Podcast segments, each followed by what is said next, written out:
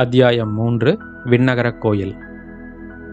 சில சமயம் சிறிய நிகழ்ச்சிகளிலிருந்து பெரிய சம்பவங்கள் விளைகின்றன. வந்தியத்தேவன் வாழ்க்கையில் அத்தகைய ஒரு சிறிய நிகழ்ச்சி இப்போது நேர்ந்தது. சாலையோரத்தில் நின்று பழுவேட்டரையரின் பரிவாரங்கள் போவதை வந்தியத்தேவன் பார்த்து கொண்டிருந்தான் அல்லவா? அவன் நின்ற இடத்திற்கு சற்று தூரத்திலேயே அவனுடைய குதிரை நின்று கொண்டிருந்தது. பழுவேட்டரையரின் நாட்களிலே கடைசியாக சென்ற சிலரின் பார்வை அக்குதிரை மீது சென்றது. அடே இந்த குருதையை பாரடா என்றான் ஒருவன்.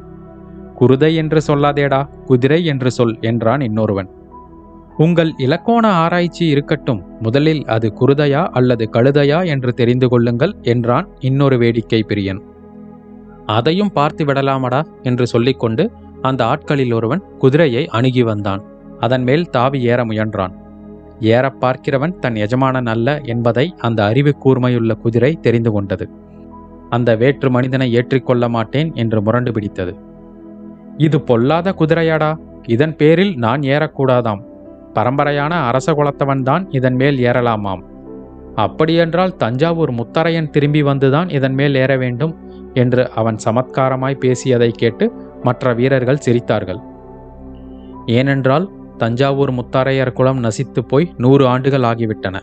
இப்போது சோழர்களின் புலிக்கொடி தஞ்சாவூரில் பறந்து கொண்டிருந்தது. குதிரையின் எண்ணம் அவ்விதம் இருக்கலாம். ஆனால் என்னை கேட்டால் செத்துப்போன தஞ்சாவூர் முத்தரையனை காட்டிலும் உயிரோடு இருக்கிற தாண்டவராயனே மேல் என்பேன் என்றான் மற்றொரு வீரன்.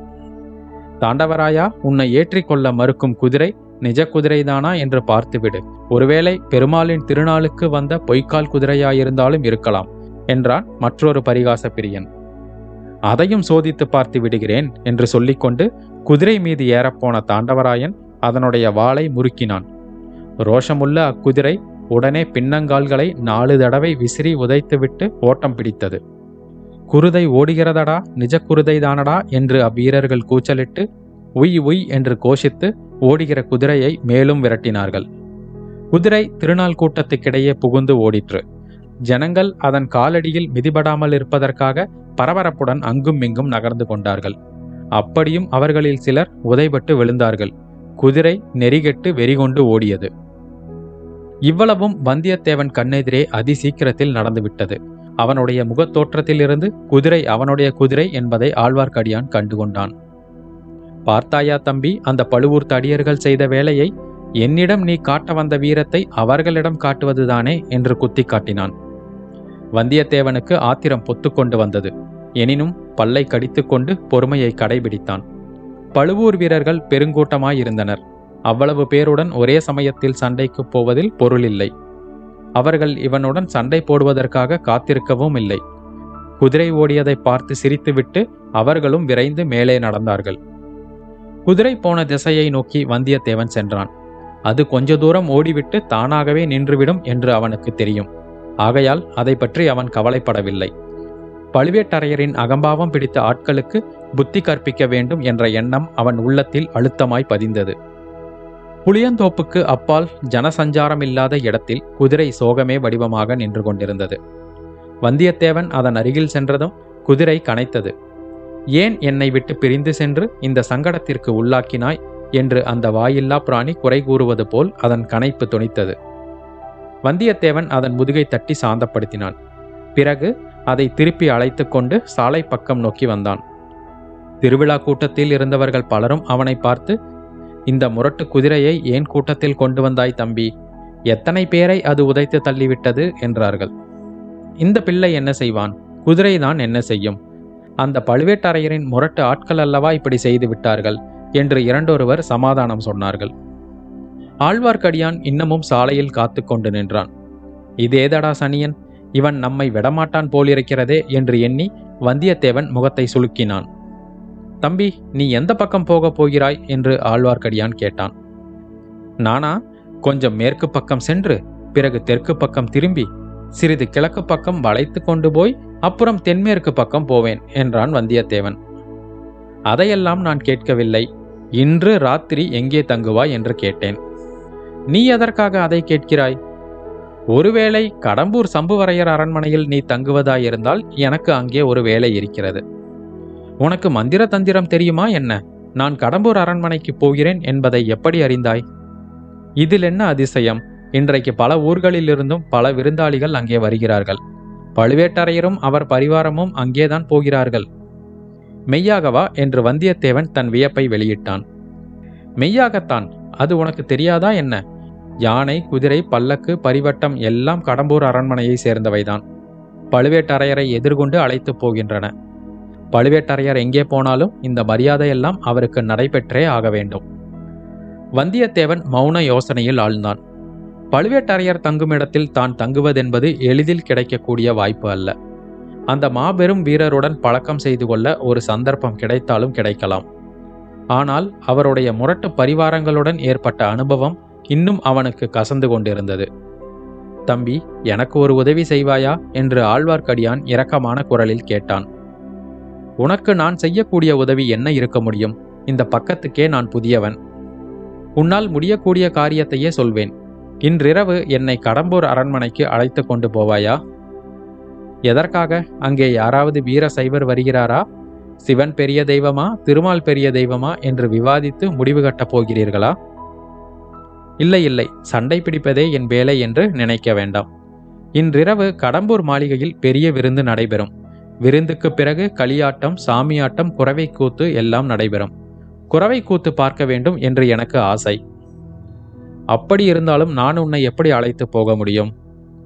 என்னை உன் பணியால் என்று சொன்னால் போகிறது. வந்தியத்தேவனுக்கு முன்னால் ஏற்பட்ட சந்தேகம் வலுப்பட்டது. அந்த மாதிரி ஏமாற்று மோசடிக்கெல்லாம் நீ வேறு யாரையாவது பார்க்க வேண்டும். உன்னை போன்ற பணியால் எனக்கு தேவையில்லை. சொன்னால் நம்பவும் மாட்டார்கள். மேலும் நீ சொன்னதையெல்லாம் யோசித்து பார்த்தால் என்னையே இன்று கோட்டைக்குள் விடுவார்களோ என்ற சந்தேகம் உண்டாகிறது. அப்படியானால் நீ கடம்பூருக்கு அழைப்பு பெற்று போகவில்லை என்று சொல்லு. ஒரு வகையில் அழைப்பு இருக்கிறது. சம்புவரையர் மகன் கந்தமாறவேல் என்னுடைய உற்ற நண்பன். இந்த பக்கம் வந்தால் அவர்களுடைய அரண்மனைக்கு அவசியம் வர வேண்டும் என்று என்னை பலமுறை அழைத்திருக்கிறான். இவ்வளவுதானா? அப்படியானால் உன் பாடே இன்றைக்கு கொஞ்சம் திண்டாட்டமாகத்தான் இருக்கும். இருவரும் சிறிது நேரம் மௌனமாக போய்க் கொண்டிருந்தார்கள். ஏன் என்னை இன்னும் தொடர்ந்து வருகிறாய்? என்று வந்தியத்தேவன் கேட்டான். அந்த கேள்வியை நானும் திரும்பி கேட்கலாம். நீ ஏன் என்னை தொடர்கிறாய்? உன் வழியே போவதுதானே? வழி தெரியாத குற்றத்தினால்தான். நம்பி நீ எங்கே போகிறாய்? ஒருவேளை கடம்பூருக்கு தானா இல்லை நீதான் என்னை அங்கு அழைத்து போக முடியாது என்று சொல்லிவிட்டாயே. நான் விண்ணகர கோயிலுக்கு போகிறேன். வீரநாராயண பெருமாள் சந்நிதிக்கு தானே? ஆம் நானும் அந்த ஆலயத்துக்கு வந்து பெருமாளை சேவிப்பதற்கு விரும்புகிறேன். ஒருவேளை விஷ்ணு ஆலயத்திற்கு நீ வரமாட்டாய் என்று பார்த்தேன். பார்க்க வேண்டிய கோயில் தரிசிக்க வேண்டிய சந்நிதி. இங்கே ஈஸ்வர முனிகள் என்ற பட்டர் பெருமாளுக்கு கைங்கரியம் செய்து வருகிறார். அவர் பெரிய மகான். நானும் கேள்விப்பட்டிருக்கிறேன் ஒரே கூட்டமாய் இருக்கிறதே கோயிலில் ஏதாவது விசேஷ உற்சவம் உண்டா? ஆம் இன்று ஆண்டாள் திருநட்சத்திரம். ஆடி பதினெட்டாம் பெருக்கோடு ஆண்டாளின் திருநட்சத்திரமும் சேர்ந்து கொண்டது. அதனால்தான் இவ்வளவு கோலாகலம். தம்பி ஆண்டாள் பாசுரம் ஏதாவது நீ கேட்டிருக்கிறாயா? கேட்டதில்லை. கேட்காதே அதை காதினாலேயே கேட்காதே. ஏன் அவ்வளவு வைஷமியம்? வைஷமியமும் இல்லை விரோதமும் இல்லை. உன்னுடைய நன்மைக்கு சொன்னேன். ஆண்டாளின் இனிய பாசுரத்தை கேட்டு விட்டாயானால் அப்புறம் வாளையும் வேலையும் விட்டெறிந்துவிட்டு என்னை போல் நீயும் கண்ணன் மேல் காதல் கொண்டு விண்ணகர யாத்திரை கிளம்பி விடுவாய். உனக்கு ஆண்டாள் பாசுரங்கள் தெரியுமா? பாடுவாயா? சில தெரியும். வேதம் தமிழ் செய்த நம்மாழ்வார் பாசுரங்களில் சில தெரியும். பெருமாள் சந்நிதியில் பாடப்போகிறேன். வேண்டுமானால் கேட்டுக்கொள். இதோ கோவிலும் வந்துவிட்டது. இதற்குள் உண்மையிலேயே வீரநாராயண பெருமாள் கோயிலை அவர்கள் நெருங்கிவிட்டார்கள். விஜயாலய சோழனின் பேரனான முதற் பராந்தக சோழன் மதுரையும் ஈழமும் கொண்ட கோப்பரகேசரி என்ற பட்டம் பெற்றவன். சோழ பேரரசுக்கு அஸ்திவாரம் அமைத்தவன் அவனே.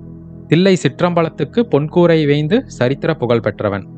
சோழ சிகாமணி சூர சிகாமணி முதலிய பல விருது பெயர்களோடு வீரநாராயணன் என்னும் சிறப்பு பெயரையும் அவன் கொண்டிருந்தான். பராந்தகனுடைய காலத்தில் வடக்கே இரட்டை மண்டலத்து ராஷ்டிரகூட மன்னர்கள் வலிமை பெற்று விளங்கினார்கள். மானிய கேடத்திலிருந்து அவர்கள் படையெடுத்து வரக்கூடும் என்று பராந்தகன் எதிர்பார்த்தான். எனவே தனது முதற் புதல்வனாகிய இளவரசன் ராஜாதித்தனை ஒரு பெரிய சைன்யத்துடன் திருமுனைப்பாடி நாட்டில் இருக்க செய்தான். அந்த சைன்யத்தை சேர்ந்த லட்சக்கணக்கான வீரர்கள் வேலையின்றி சும்மா இருக்க நேர்ந்த காலத்தில் ராஜாதித்தன் ஒரு யோசனை செய்தான். குடிமக்களுக்கு உபயோகமான ஒரு பெரும் பணியை அவர்களை கொண்டு செய்விக்க எண்ணினான். வடகாவேரி என்று பக்தர்களாலும் கொள்ளிடம் என்று மற்றவர்களாலும் அழைக்கப்பட்ட பெருநதியின் வழியாக அளவில்லாத வெள்ள நீர் ஓடி வீணே கடலில் கலந்து கொண்டிருந்தது. அதில் ஒரு பகுதியை பயன்படுத்த எண்ணி அவன் தன் வசமிருந்த வீரர்களை கொண்டு கடல் போன்ற விசாலமான ஏரி ஒன்றை அமைத்தான். அதை தன் அருமை தந்தையின் பெயரால் வீரநாராயண ஏரி என்று அழைத்தான். அதன் கரையில் வீரநாராயணபுரத்தை ஏற்படுத்தி அதில் ஒரு விண்ணகரையும் எடுத்தான். விஷ்ணு கிரகம் என்பது அந்நாளில் விண்ணகரம் என்று தமிழாக்கப்பட்டு வழங்கிற்று. ஸ்ரீமன் நாராயணமூர்த்தி தண்ணீரில் பள்ளி கொண்டு நீர்மயமாக இருப்பவர் அல்லவா எனவே ஏரிகளை காத்தருள்வதற்காக ஏரிக்கரையையொட்டி ஸ்ரீ நாராயணமூர்த்திக்கு கோயில் எடுப்பது அக்காலத்து வழக்கம். அதன்படி வீரநாராயணபுர விண்ணகரத்தில் வீரநாராயண பெருமாளை கோயில் கொண்டு எழுந்தருள செய்தான். அத்தகைய பெருமாளின் கோயிலுக்குத்தான் இப்போது வந்தியத்தேவனும் ஆழ்வார்க்கடியானும் சென்றார்கள்.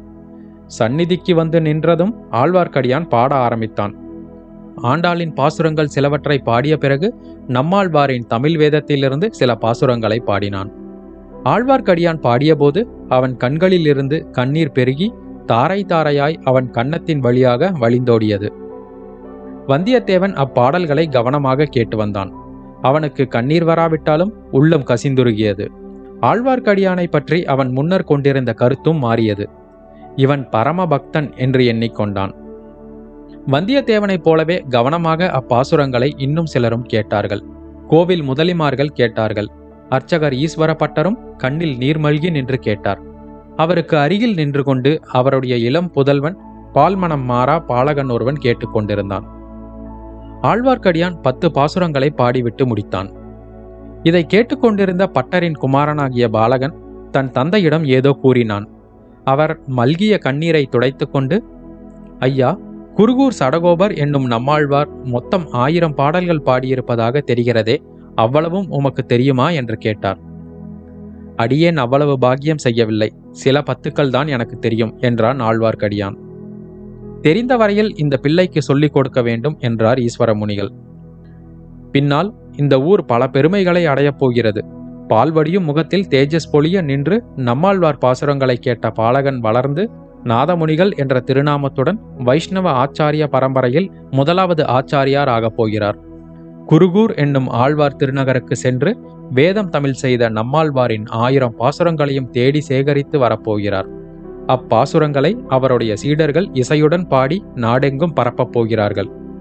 நாதமுனிகளின் பேரராக அவதரிக்கப் போகும் ஆளவந்தார் பல அற்புதங்களை செய்தருளப் போகிறார். இந்த இருவரும் அவதரித்த கஷேத்திரத்தை தரிசிக்க உடையவராகிய ஸ்ரீ ராமானுஜரே ஒரு நாள் வரப்போகிறார். வரும்போது வீரநாராயண ஏரியையும் அதன் எழுபத்து நான்கு கணவாய்களையும் பார்த்து அதிசயிக்கப் போகிறார்.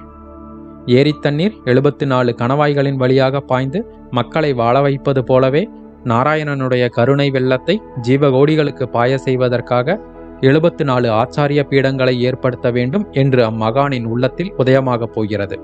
அதன்படியே எழுபத்து நான்கு சிம்மாசனாதிபதிகள் என்ற பட்டத்துடன் வைஷ்ணவ ஆச்சாரிய புருஷர்கள் ஏற்பட போகிறார்கள். இந்த மகத்தான நிகழ்ச்சிகளையெல்லாம் வைஷ்ணவ குரு பரம்பரை சரித்திரம் விவரமாக சொல்லட்டும் என்று விட்டுவிட்டு மறுபடியும் நாம் வந்தியத்தேவனை கவனிப்போம். பெருமாளை சேவித்துவிட்டு ஆலயத்துக்கு வெளியில் வந்ததும் வந்தியத்தேவன் ஆழ்வார்க்கடியானை பார்த்து நம்பிகளே தாங்கள் இத்தகைய பரமபக்தர் என்றும் பண்டித சிகாமணி என்றும் எனக்கு தெரியாமல் போயிற்று. ஏதாவது அபசாரமாக நான் பேசியிருந்தால் மன்னிக்க வேண்டும் என்றான். மன்னித்து விடுகிறேன் தம்பி. ஆனால் இப்போது எனக்கு ஒரு உதவி செய்வாயா சொல்லு. தாங்கள் கேட்கும் உதவி என்னால் முடியாது என்றுதான் சொன்னேனே. நீங்களும் ஒப்புக்கொண்டீர்களே. இது வேறு விஷயம். ஒரு சிறிய சீட்டு கொடுக்கிறேன். கடம்பூர் அரண்மனையில் நீ தங்கினால் தக்க சமயம் பார்த்து ஒருவரிடம் அதை கொடுக்க வேண்டும். யாரிடம்? பழுவேட்டரையரின் யானைக்கு பின்னால் மூடு பல்லக்கில் சென்றாளே அந்த பெண்மணியிடம். நம்பிகளே என்னை யார் என்று நினைத்தீர்கள்? இம்மாதிரி வேலைக்கெல்லாம் நான் தானா அகப்பட்டேன். தங்களைத் தவிர வேறு யாராவது இத்தகைய வார்த்தையை என்னிடம் சொல்லியிருந்தால் தம்பி படபடப்பு வேண்டாம். உன்னால் முடியாது என்றால் மகராஜனாய் போய் வா. ஆனால் எனக்கு மட்டும் இந்த உதவி நீ செய்திருந்தால் ஏதாவது ஒரு சமயத்தில் உனக்கும் என் உதவி பயன்பட்டிருக்கும். பாதகமில்லை போய் வா. வந்தியத்தேவன் பிறகு அங்கே ஒரு கணம் கூட நிற்கவில்லை. குதிரை மீது தாவி ஏறி விரைவாக விட்டுக்கொண்டு கடம்பூரை நோக்கி சென்றான். அத்தியாயம் மூன்று முடிவுற்றது. வந்தியத்தேவனின் பயணம் தொடரும்.